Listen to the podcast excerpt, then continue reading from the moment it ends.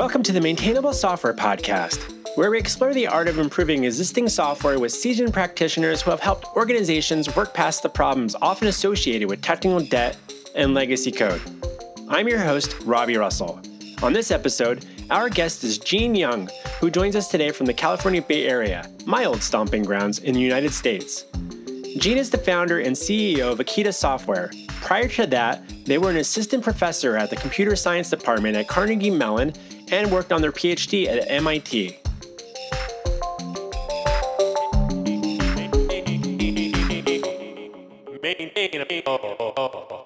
Jean Yang, we're so glad to have you join us on Maintainable. Welcome.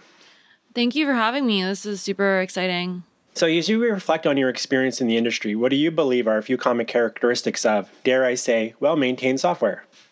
Well, so I think one one thing I would like to say is I used to think that all well maintained software uh, should have similar characteristics. You know, good documentation, um, modular, all this stuff, and um, one thing I've come to realize over the years is that not all software was meant to be maintainable, and that is okay. I used to judge code pretty hard for not having the qualities of maintainable software one important thing is is to really be honest with oneself about how maintainable the software is intended to be and uh, indicating that. And and i think that you know in in the space of intended to be well maintained software it's it's you know the the usual suspects but outside of that i think there's there's a ton of software that as long as it's honest with itself that it wasn't meant to be long lived or it wasn't meant to be used at a certain scale um it it deserves to exist too. Does that am I to interpret that in that you might be a fan of a rewrite at some point if a piece of software it maybe breaks the original agreement it had had with itself or the, the team had about it, like what they were trying to approach with the, the software. If you're like, this isn't supposed to scale, this is for now. Um, where, where's that kind of distinction there for you? Yeah, I am another startup, couple stages ahead of us, who uh, was really disciplined about rewriting their code every six months. So um, they they wrote prototypes that weren't meant to be maintainable and they were really disciplined about throwing out code and i think most people are not so disciplined but i, I really like that that model as as even just a, a point in the thought space um, that that it exists because I, I, think some people are just so afraid to write code that um, not intended to be maintainable because they're they're just like no one throws stuff out. And i'm like you know that startup did. We we throw stuff out. Um, we've done rewrites in our company. I, I think that rewrites when you're small and early is you know doesn't take that long in the grand scheme of how much time you're going to take maintaining that unmaintainable thing. And and so yeah i, I think that prototypes that are meant to be prototypes are are, are a great thing too. Now if I understand that, because if it's like the intention is that they're not going to be maintained for a long time, are there trade offs that those teams are then able to make? Like, would you advocate for like, well, we don't need to worry about writing automated tests or something of that, or is it more of like? Oh yeah, absolutely. I think that you know most seed stage startups I know don't have automated tests. In fact, uh, um, I did a Twitter thread the other day about how most um, most software teams in the wild don't have the kind of practices that developer influencers talk about. I think most teams don't have the tests that you're supposed to have. And um, whenever I've dug into it, it's made a lot of sense. Either, you know, the code started out being a prototype and then it evolved beyond what it was supposed to do, or it was legacy, never had tests. There, there's a variety of reasons. And um, and I think that the goal of a piece of software evolves so much from a first prototype to something that's supposed to scale that um, something that was well maintained in the beginning, what does that even mean? Um, it's it's it's a completely different beast. And and I think that here here's another controversial point of view I have, I guess, which is that um setting software up to be maintainable can sometimes hide the fact that that software was never intended to be maintained for this new purpose that the software is now being used for. And maybe people should be more honest with themselves about that. It's it's interesting take there. I'm um I'm, I'm cringing a little bit, but I'm also trying to like in like in a way of being like ah because I I work on software that's usually been built many many years before and so i don't usually get to be part of those. I intentionally avoid being part of the early stage of projects because that part of to me is like the the chaotic side part of the process where companies are trying to figure out where they're going to be and who they want to grow up to be and stuff like that and so i just get to deal with like the long-term ramifications of them not rewriting or not figuring some of this stuff down early on because I also understand and I have I'm empathetic to teams that like you have to make those trade-offs because you don't even know if this product's going to find a good fit in the market and you're going to have customers and you know is it going to pay for itself? And so you can keep evolving it or adding new new software into your your technology stack yeah, yeah, and I think it's you know even especially the growth stage of of these companies, I would say is where like a bunch of stuff goes down, right? Because if you think about it, software was initially built for something. You're all of a sudden extending it with all these new features. Your database needs to scale in a way that it wasn't intended to scale before. The way you're you're you know moving data around all of a sudden needs to scale in a way that it wasn't intended before. Uh, you had set up your processes for you know maybe like dozen people, a few dozen people team, you're 7xing, 10xing your number of people. In that kind of environment, like what is maintainability is even, you know, is I would say um, up for definition. Do you often use the the metaphor technical debt to describe things with your customers or your within your team? Our team consciously takes on tech debt um, we don't really use that term explicitly a lot. Um, I think we all know what we're talking about most of the time. Like, hey, we're gonna, you know, here are the judicious shortcuts we're gonna take. This is this is what we're gonna do. We're pretty aware of. Um, we have just been uh, 2xing our database size instead of implementing certain practices because we're like, look, we thought about the trade offs and um, this is going to take this amount of time. It's not going to be a problem until, you know, about three months from now. Um, we're going to revisit this two months from now. I, I think that it, it's really interesting to to hear your your side of things, Robby, because I think that I used to also be um, mostly looking from the other side, like, oh, there's like these like piles of code. I'm like doing archaeology. Why is this this way? But then um, when you when you start at the early stages and you're looking at how people are doing their software processes, you know, one, two, three, four stages later, it makes complete sense that the code ended up in uh, the way it did because it, it wasn't a linear path to getting there at all. And um, I, I, think even people who are, you know, make make the most uh, judicious tech debt trade offs end up like you just don't know where you're going, right? And so you can't take a straight path to the final code base at all. No, it kind of it just happens, or maybe it's it's organic, and I think that's that's that's an okay thing as well. Do you, if you as you reflect back on earlier parts of your career use do you feel like you use the metaphor technical debt or work with people that you felt like in in retrospect it was kind of that you were talking about it maybe the wrong way or have misconceptions about it and would label things as technical debt maybe you would disagree with yeah, I think that's a great question. I um so I come from an academic programming languages background. I got my PhD in programming languages. I was a professor working in programming languages. Um, I was publishing in programming languages conferences, and I think that the assumption that a lot of us made was that tech debt is bad and should be reduced at all costs. I've come to see it as you know it's something you trade off with other kinds of debt. It's you know like. Um, optimizing your system to be the most streamlined technical system is going to be at the cost of many, many, many other things. It's going to be at the the cost of your human processes. It's going to be at the cost of your business processes. It's going to be at the cost of you know uh, the sanity of your engineers in in in some senses. And so um, I think that a lot of us who came from a academic programming languages background or an academic software engineering background, um, how we were trained was like this is this is tech debt recognize it it's bad. Here are here are all the practices we're going to put in place to reduce it. If you ever see you know a b c or d like send send alarms. We, we, we have a couple a few of us programming languages phds on our team and i think like within like one week of uh, understanding the landscape of decisions that we had to make regarding the software it's like all right we can like we have to build the software for one of 10 options now. We don't know what any of them are. And the software only has to be this good. Um, and I think that in the beginning, people are like, oh, yeah, we're going to reduce tech debt whenever necessary. And at some point, we're just like, no, um, this, you know, the trade off space is, is so much more complex than that. And I don't think you're advocating for not removing technical debt, right? Just make that clear for the audience. I am so I'm not advocating for taking on unnecessary technical debt. It's it's a it's another it's it's another uh, dimension of the trade off space, especially. Well, I think that at all points. I, I, think that there are people who like to talk about software will, will say, you know, there's a time and a place to reduce tech debt. And from watching software teams of all stages. And so you know our our users tend to be much later stage. Um, a lot of our uh, the users that we come across they have you know multi-decade old code bases. And they're saddled with the tech debt choices of of the past. And for them, it's also not the time to reduce tech debt because of you know how it trades off with um, their current engineering staff or the current business decisions or things like that. And so, um, I I think that tech debt is one of those things. It's always going to be there.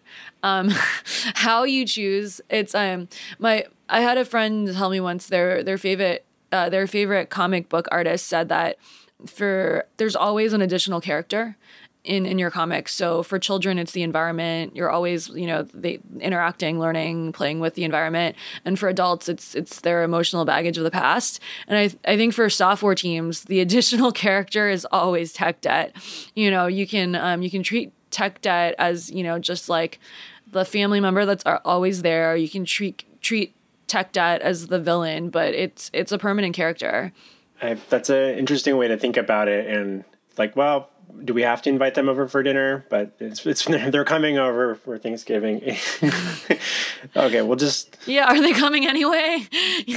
what kind of seat do we give them to mitigate the blast radius of when they when they implode? wow, that's um. I'm gonna have to ponder that one for a bit. You know, something you said a little bit ago as well as you'd mentioned developer influencers. What would you how, how would you define a de- developer influencer? What do you mean by that? Yeah, that's a great question. I sort of just made up that term when I did the tweet thread because I had to describe, you know, this is who people are listening to in the developer world. I, I think there's there's a few dimensions of it.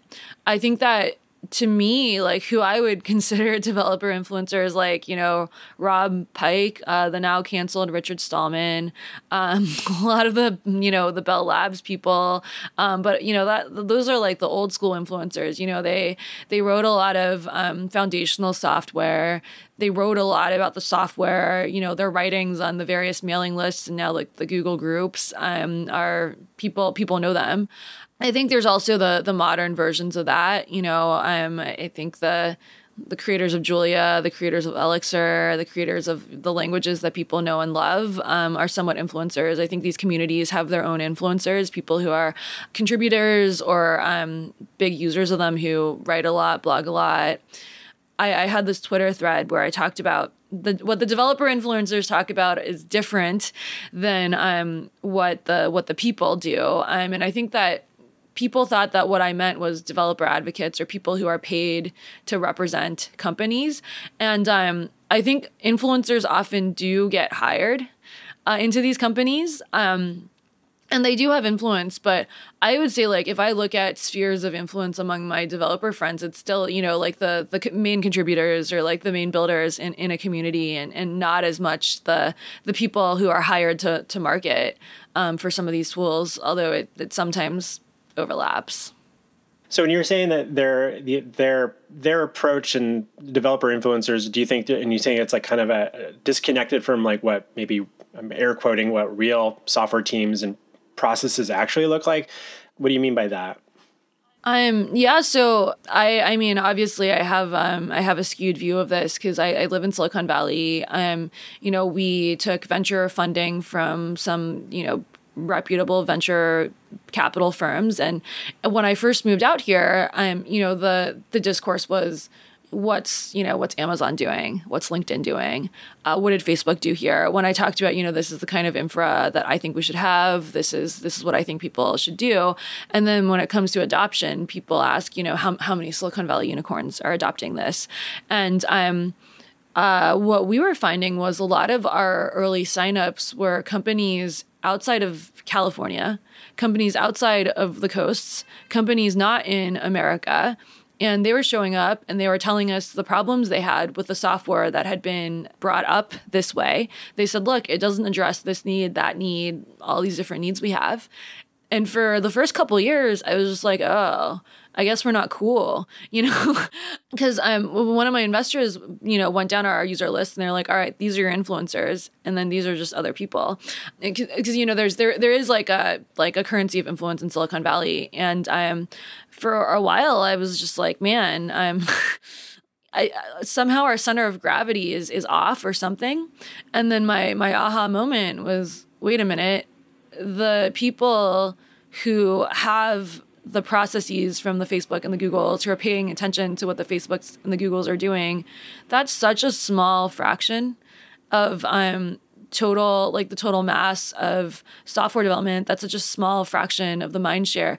And it took me a while to realize because when i looked at what was being spoken about at conferences what people were blogging about it all matched this like trickle down assumption of software process.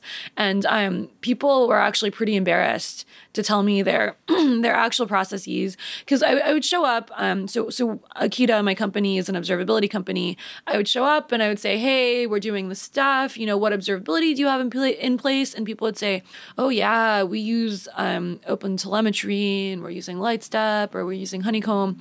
And then um, you know we don't have uh, we don't have these kinds of needs that you're talking about and then we would get to the end of the meeting and they'd be like, oh, you're right. I would ask a few follow up questions like, hey, so these modern processes that you talk about, how many services are those installed in? Or, you know, how often are these being engaged or deployed? And um, the real answer was it was always something, something different.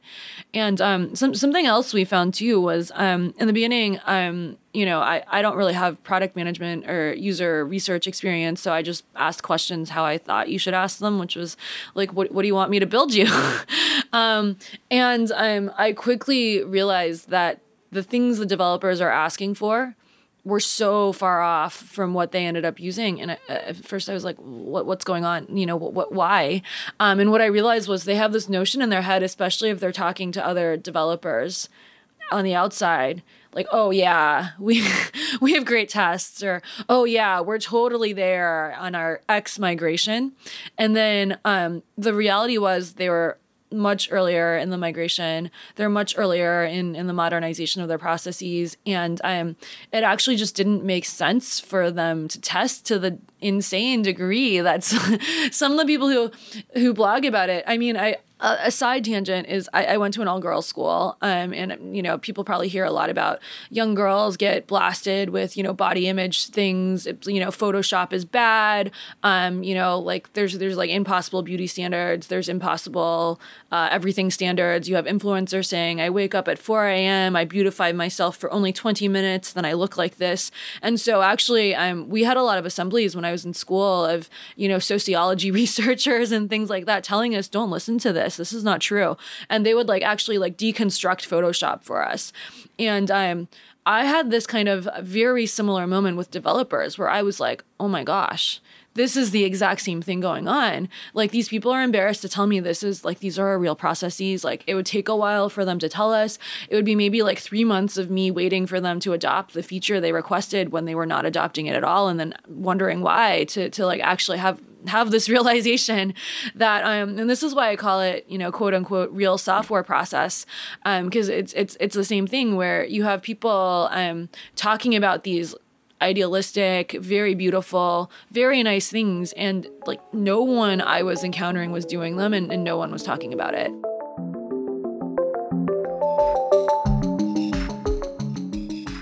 We'll be back with our interview with Jean in just a moment. Hi, it's me, Robby. I just wanted to take a quick moment to say thank you for making time to listen to the Maintainable Software Podcast. If you're finding these discussions valuable, please take a moment to consider sharing a link amongst your peers and or writing a review on Apple Podcasts to help spread the word. Also, do you know someone I should be interviewing on Maintainable? Shoot me an email to Robby with a Y at maintainable.fm. And now, let's get back to our interview with Jean Yang.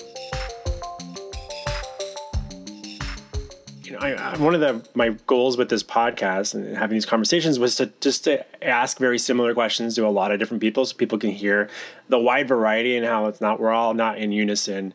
and I know I know a lot of people, especially if they're working at smaller companies, they look up to like, well, who's who can afford the time to talk about how they're actually doing things or how they're aiming to do things differently. And then when you you know every conference benefits from having speakers that are going to be from a large reputable company because that helps probably gets you know more people in chairs or you know attending an online webinar or something like oh what what are they doing at Amazon versus some company you've never heard of before right? And you're like well, I don't I don't know what like what kind of challenges does that company have you know that has like 10 developers versus the company that has 10,000 developers? But those are the the teams that potentially have the bandwidth to to talk about this stuff maybe a little bit more have people in those roles that can do that or I, I, as you were kind of talking about this a little bit, I thought a little bit about how my team's embarrassed about some of our workflow processes. I'm happy to admit that. But sometimes it also means that they're wondering if the grass is greener somewhere else. Like, well, we we are, we're not able to do what you know. I'm going to go work at some other company that has this shit figured out, you know. And it's like, what? No, yeah, and they usually don't. Like every one of my friends who switched companies for process has been woefully disappointed. Um, and and also there's there's a thing where you know the the observation that that really hit me um, very hard as I've been talking to software teams across the industry, um, starting my company, is if you're at an Amazon or an Uber, you have whole multiple teams to manage developer productivity. So you have like multiple testing teams. One team is responsible for like running test infrastructure. The other team is like responsible for texting that team when anything goes wrong with that infrastructure. So you have test teams for your test teams.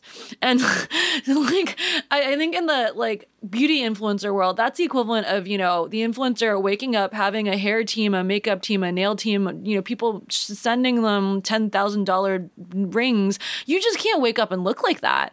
You know, like it's it's not even so so I think then they're like, "Oh yeah, just use this face cream and you can look like me." No. That's not true. They have people to do things for their people, you know?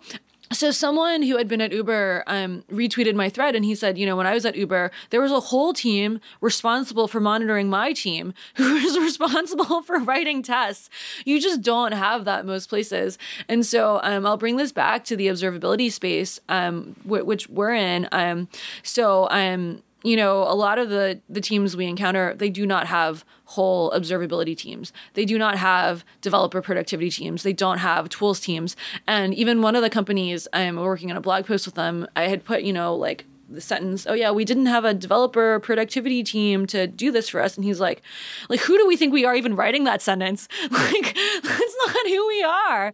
And so I I think that on the one hand, sure, like if you look at, you know, your average AWS developer, their processes look pretty good because they're waking up and just doing some stuff, but there's like 15 teams working full time to support that, and that's just not most most software shops. Do you think, you know, for those listening that might be like, well, maybe there is like these panacea places I can go to where I can get so do you think the people that are in those teams probably feel a better a better sense of fulfillment as a software engineer because they're part of a team that can afford or an organization that can afford to have all those things in place or what's been your take on that? I think it really depends on what you want. So I've worked at Google, I've worked at Facebook, I've worked at Microsoft Research, and I will say, um, so I was at Google in 2007. The software process was pretty great.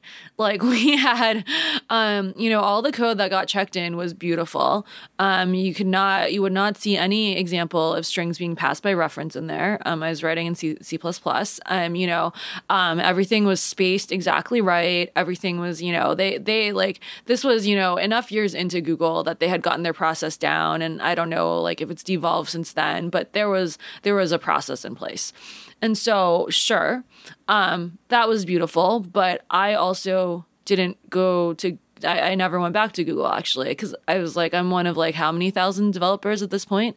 Um, and so that like I, I just felt like you know my like the marginal benefit of me passing in my pristine you know like four spaces in, uh, no overhanging arguments off the line, like all that code. Like I'm just like, look, like I don't really feel like I'm making a big impact here, right? Like I'm I'm just part of the machine, and so I I think that you know there there's trade offs. Like I. I, I like sometimes I envy people who who can be happy in a situation like that because that was great process. Um, but but I think there are trade offs because I think that as big as Google is, they only take so many developers. So there are developers to, to whom like that's not accessible. And then there are developers for whom that is an accessible option who are just like, look, like that's too many developers. Like I don't want to be part of that. And I will say, like when I worked at Facebook, it was I think Google had put insane discipline into the into all their processes, and I have never seen that at another company that I have been at or um, interviewed with or you know interviewed for like user user stuff. Um, but um, it it exists. I will admit that um, too many years at Google for us as a startup now is a bit of a hiring red flag because we're like, someone who has existed for so long in such a world, like, are they even fit for the external world anymore? Um, uh, I, I think that you know there there there are trade offs. There are places that you know, just as there are influencers whose actual lives are wake up, hair team, nail team, makeup team, clothes team, like there are people out there, but do you want that to be your life? I think is is a is another question. Most like there are there are many people who could be influencers who are not. Yeah, I can appreciate that. So let's talk a little bit more about Akita software. Can you provide the audience with a overview of what problems you've set out to build solutions for? Uh, sure, absolutely. So, um, our goal is one-click observability, and um, our one investor describes it as no code for observability, and, and, here's what I mean. So, software is getting more complex. Um, this is part of the reason Robby has this co- this podcast. Um, but you know, most software systems um, are these heterogeneous, organically evolved piles of uh, hot mess, um, and so like so, some of them uh, inevitably became this way due to existing for a long time. So just like the the the number of tools tools that, you know, have passed through the software industry once you've been around for 10, 20 years is just insane. And so um so sometimes um you know the heterogeneity is inevitable. Um I think that uh the rise of APIs, the rise of microservices and, and the rise of things like no clo- no code and low code have contributed to this as well because previously it, it took you know maybe a decade for a software system uh, to really become heterogeneous and really complex and hard to deal with. And today it's you know you boot something up you call a few apis and there you go. You've got a distributed system. It's heterogeneous. It's hard to reason about. In comes uh, the entire observability space, which has become a bit of a buzzword by now. And a lot of people will tell you that the three pillars of observability are logs, metrics, and traces. So they'll say, look, like you, you got you got your logging, you always have to log.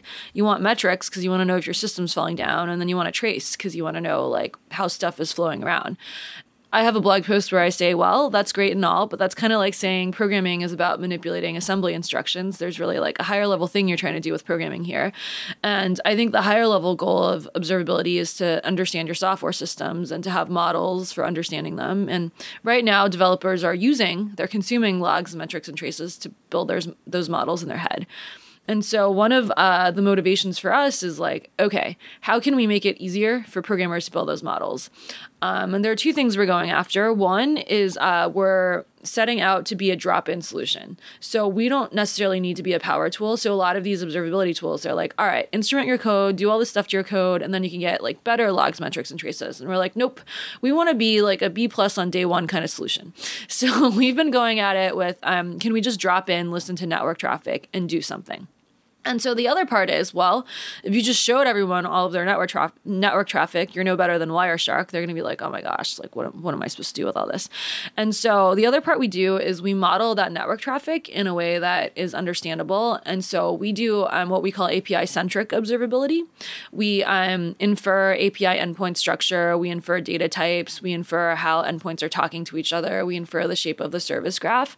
And so um, for us, that's a step towards abstracting over logs, metrics, and traces. We don't think that's the the end of everything. I think you know uh, what I would love to see in observability is like you abstract over that with like this is how your services are are interacting. This is how the thing above the services are interacting. Software is only becoming more complex, but um, right now what you can do with Akita is drop us in. Um, we use um, a subset of eBPF. So we, we use PCAP uh, to listen to network traffic. Um, we will give you your service graph. We'll give you um, automated tracing. So like if one endpoint is slow, we'll give you this is the breakdown. Here are counts, latencies across your endpoints, and then we'll give you um, what you can export as an API spec. This is your API. These are the data formats. You can search it. You can do a bunch of stuff we're not done. we're still this is why we're still in beta. But where we'd like to go is is essentially if, if a company has no observability in place and um, they don't have the bandwidth to instrument or their code is too legacy to instrument or you know that they don't know what they have they can drop us into something that they're pretty scared to touch otherwise we can give them you know logs metrics basic traces and eventually more it's interesting you mentioned like an output being api specs is that do you how does that compare to a team maintaining their own say documentation for an api Oh, that's a great question. So, um, so we actually initially got into this this uh, whole thing because um, we wanted to build tooling that uh, assumed people had API specs. We're like, oh yeah, we'll build you some, you know, testing tools, fuzzing tools. Just give us an API spec, and people were like, BRB, and that was, I think, my first taste of people don't want to tell you they don't have an API spec or they don't want to tell you how not up to date their API spec is. But the percentage of teams we encountered, and this, you know, obviously there's sample bias here, but the teams we encountered that did not have this was high enough that we had to shift into doing this full time. Um, if that gives you any evidence of uh, of how that how that went down, uh, I think that there's a lot of great um, literature. There's a lot of great ideology. There's a lot of great philosophy around um, spec first, API first, write down an API. And I actually I've been going around the API specs community giving talks about well. I think we should shift to API in the loop because expecting people to know what their API is upfront is actually um, it's it's it's not practical for a variety of reasons because even if you sit down write your whole api up front that changes even as you develop. And then um, your api is probably based on a service that calls other apis and then once you actually run that in prod your understanding of the contract that your api upholds is going to change because like that thing is not just like it's not shrink wrap software anymore right? Like it's it's living it's a living breathing thing interacting with other things being interacted with programmatically. And so the number of ways ways that will differ from the original spec is just so much greater than any spec that was previously written in history. And like, let's be honest, previously written historical specs were never that great or as great as we hope to begin with.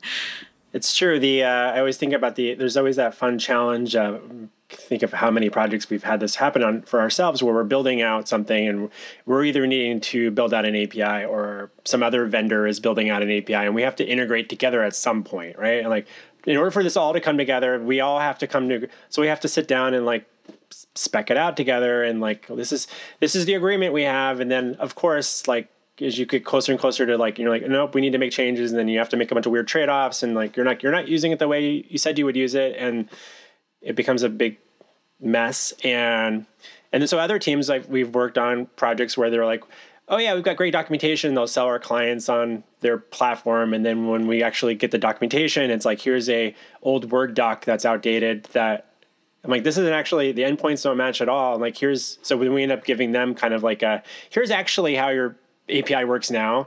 Here's uh, we'll update that for you. Yeah, yeah, absolutely. And and I think that you know people describe it as like, oh, it was this one-off situation, what a mess. But then when I talk to people about, okay, tell me about another time, same thing. And so this is what I mean by you know this this quote unquote real software process. Like it's so different than what people want it to be. It's so different than what people admit that it is, but it just is. You know, we we started out with just giving people, you know, we we saw your traffic, here's your spec. And they're like but this is so many more endpoints than i thought we had.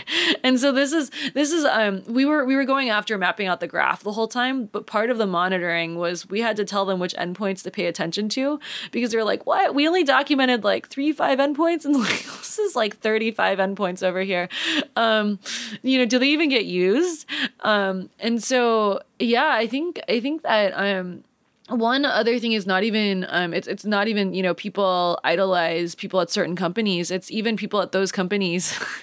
uh, software developers when they're told to speak about something that um you know is is rough, is messy, they'll they'll idealize it, and other software developers want to hear that. So there's this you know it's it's human nature across all all influencings. It's interesting the idea that we're always trying to like maybe in some ways project our best ideal version of ourselves in some ways, and companies do that as well. And it's I can imagine it be a very make you know thinking about it as someone I know that you're like actively recruiting right now as well, and it's like like how how successful can teams be if they're like well we have a huge hot shitty mess on our hand and like please come in and like help save the day but it's like no come in learn how to work around all the things the way that we do and and maybe you'll make some small you'll come help make more of a mess with us is maybe not the best recruitment strategy but it's it's maybe honest. Yeah yeah i think that you know i i think we're probably all still trying to figure out how to pitch it. Um, I think I think for us, I'll actually um, I'll, I'll do a whole anti-sell, um, not just with the the software process, but the general process where I'm like, look, you're joining an early stage startup. What this means is like, you know, um, how much work there is in a week depends on a lot of external factors. It's hard to predict. Um, you know, we have to consciously take on tech debt sometimes. Um, you know, you're if, if you want to write pristine software on timelines that are on your terms, like this is not the place for you. Um, and I think that um, a lot of people end up concluding that they don't want to be in the places that write pristine software because that moves really slow. Like it's not just you writing pristine software on that timeline, it's everybody else.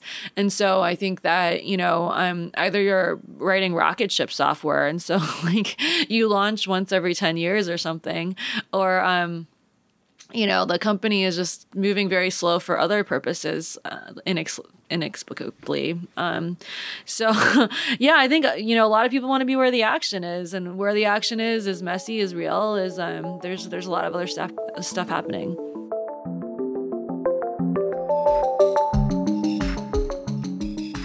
Hi there. Do you know someone who might be looking for assistance with their ruby on rails application? Planet argon would love to meet them we're offering a $1,000 referral bonus. Send someone our way, and if they sign up for services with Planet Argon, we'll give them a $1,000 discount. And in return, you'll get a check for $1,000 in the mail, just for knowing the right person. Hop on over to planetargon.com slash referrals for more information and to refer someone our way. That's planetargon.com slash referrals. Thanks.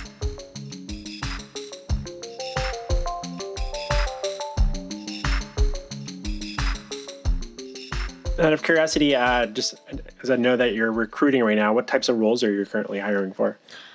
Oh my gosh, money. So our team is really small. Um, we're we're actually four people right now. Um, and it's it's a very um it's a very productive four people. I would say like we have kept it small on purpose. Um, so that we're like high like high communication, like high like easily aligned, easily on the same page. And so we're looking for um a, you know front end engineers. We're looking for back end engineers.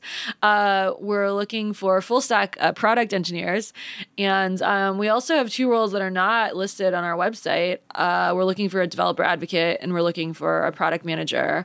Um, and depending on seniority, maybe head of product, depends. Uh, and um, I think for us, I, I, think that sometimes people are like, well, if you're looking for so many people, like, why am I not a fit? Because like we have we have encountered many people who are like, look, I'm looking for a job, you're looking for people, let's let's do it. And I think that I'm the thing that I've learned is at the early stage, we're looking for like a great fit because when you're only four people, a fifth person is such a you're increasing your team by 25%. And especially if we don't want to take on even more tech debt, what we were looking for is someone who like, you know, um ex- like experience wise complements our team. So we're like a back end heavy team with experience in um, programming languages, networking systems, um, you know like the there there are many different compliments but um but you know that that's one thing. We also we have a huge gap in front end but um i think the the right front end person to work with such a back end heavy team i want you know someone who's going to really stand up for front end needs um, and um you know really have like like fun ideas to to bring to bear on a dev tool for product engineers team like people who are like look i'd have a ton of fun working on a dev tool. Like I, this is something i can totally get into totally get obsessed with. And you know that's really the same across all of our roles. So yeah we have like more open positions than we have people on our team. But i think i think the three things i'm looking for is, is you know is is this someone really looking to like like dig into something get deep they're okay with messiness Two, is this someone who like they really are going to have a lot of fun getting a ton of stuff done in uh, an environment where you know stuff is is a hot mess some of the time, and that's okay. We know it. We did it on purpose. You know, we talk about it, but it's not going to be any different. And then um, is you know is is this someone who um they're like they're a similar ambition level to us you know like they also want this kind of tool to exist and so I'm yeah, I think I think you know these are all pretty hand wavy, but um, we have like we we have found people where we're like, yep, that is someone we would like on our team, um, and so I'm I'm hoping we can find find more uh, to bring onto our team in the near future. Nice. I know it's a competitive market out there. I know as a someone who hires people right now. So I'll definitely include a link to that um, to your you know your jobs page in the show notes for for everybody listening, so they can learn more about those roles.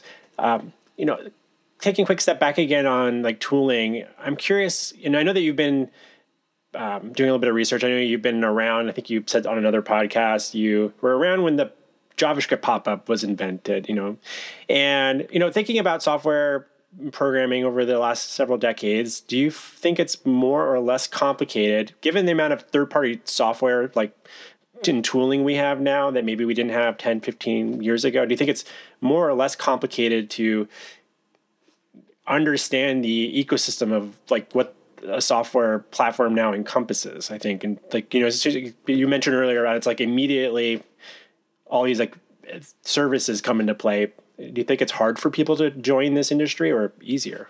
It's way more complicated, but in some ways it's easier. So when I got started, you know, for until 2015, how I made a web page was I would open in Vim an empty file, I would open HTML, close HTML, and then I would include the packages. And um, I think that after 2015, it really became uncool to do that anymore because it, you're just denying yourself of everything that was out there. Um, so 2015 is the last time I really did front end. um, but yeah, I think that when I got started, it was everything was like you open a blank file and you did some stuff, and you couldn't even imagine, you know, getting getting like a, a mobile app up and running. And um, I judged a university hackathon a few years ago, and it was, you know, 48 hours, 72 hours, something like that. And by the end of it, people had these crazy apps. They, you know, they hooked up to your bank account and they give you all these alerts and they give you these great visualizations, or, you know, they give you like, you could do like, like which based on what cardinal direction you were facing they played different music. And i was just like whoa there is no way in 48 hours when i was in college you could have done something like that in a hackathon. Or you had to be you know the best programmer in the world times two or something because there just was not so much stuff.